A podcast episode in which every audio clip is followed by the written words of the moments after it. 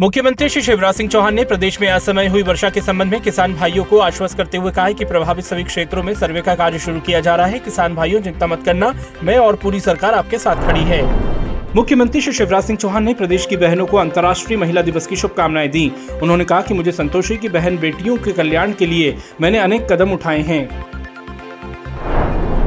अंतर्राष्ट्रीय महिला दिवस के उपलक्ष्य में मुख्यमंत्री श्री शिवराज सिंह चौहान के निजी स्टाफ में तैनात महिलाओं ने ही वाहन चालक, सुरक्षा और फोटोग्राफर समेत अन्य कार्यों की ज़िम्मेदारी संभाली। मुख्यमंत्री श्री शिवराज सिंह चौहान ने कहा है कि बहनों की योग्यता पर हमें पूरा विश्वास है, इसलिए निजी स्टाफ में आज दिन भर मेरे साथ केवल बहनें हैं। ये महिला सशक्तिकरण की दिशा में बड़ा कदम है। मुख्यमंत्री श्री शिवराज सिंह चौहान ने मध्य प्रदेश माध्यम के महाप्रबंधक श्री पुष्पेंद्र पाल सिंह जी के निधन पर गहन शोक व्यक्त किया और उनकी पार्थिव देह पर पुष्प अर्पित कर श्रद्धांजलि दी। मुख्यमंत्री श्री शिवराज सिंह चौहान ने कहा कि श्री पुष्पेंद्र पाल सिंह जी अपने आप में पत्रकारिता का एक संस्थान थे। उन्होंने पत्रकारिता के अनेक विद्यार्थी गढ़े। उनका निधन पत्रकारिता जगत के लिए अपूर्णीय क्षति है।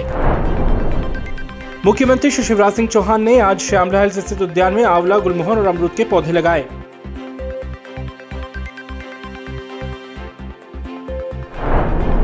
राज्यपाल श्री मंगू भाई पटेल ने भोपाल एम्स में पाँचवें जन औषधि दिवस पर आयोजित कार्यक्रम में प्रधानमंत्री जन औषधि केंद्र संचालकों को सम्मानित किया। कर्नाटक के राज्यपाल श्री थावरचंद गहलोत के साथ मंत्री डॉक्टर मोहन यादव ने उज्जैन में उनसत्तर करोड़ 50 लाख की लागत से बनने वाली सरकारी आवास के निर्माण कार्य का भूमि पूजन किया। मंत्री श्री हरदीप सिंह डंग ने सीतामाऊ में अनुविभागीय स्तर की बैठक कर विभागवार कार्यों की समीक्षा की।